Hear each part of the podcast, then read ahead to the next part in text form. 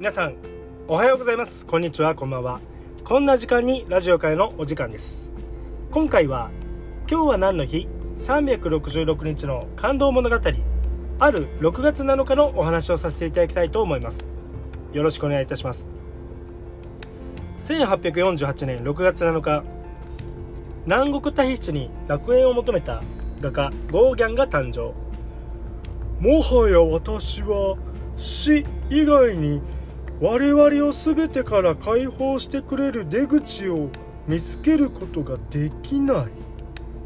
愛娘を亡くしただけでなく借金を抱え健康状態も悪化するなど48歳の画家は失意のどん底にあった。そこで彼は遺言のようにして一枚の絵を描き上げこんなタイトルをつけた。我々はどこから来たのか？我々は何者か？我々は我々はどこへ行くのか？そこには彼の死に対する考えや生命への問いかけが込められていた。右から左へと読むように描かれ右端は赤ん坊中央には青年期の若者。左側には老女が座り込んでいる。今まで私が描いてきた絵をしのぐものではないかもしれないがこれ以上の作品を描くことはできない。横幅実に4メートル近いこの大作を完成させると彼は大量の毒物を飲んだのだった。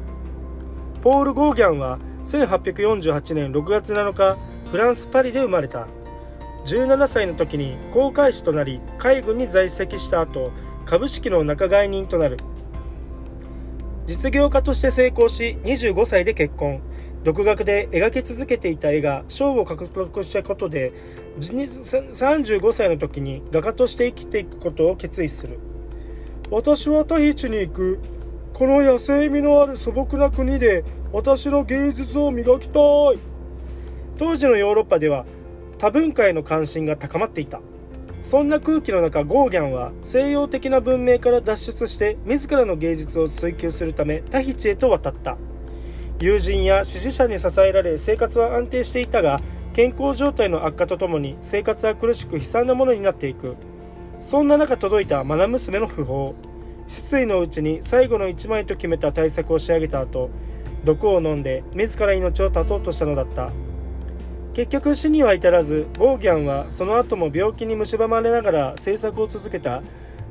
最後はほとんど友人もなく彼は54歳で孤独のうちに生涯を閉じたのだった。彼の絵がポスト印象派として高い印象を得るようになったのは彼の死後のことである。独自の路線を切り開いた孤高の画家の絵は続く20世紀の芸術に大きな影響を与えることになるのだった。今回は6月7日南国タヒチに楽園を求めた画家ゴーギャンが誕生のお話でした。明日6月8日はマロリーとアービンエベレスト登山中に行方不明にのお話です。ご視聴ありがとうございました。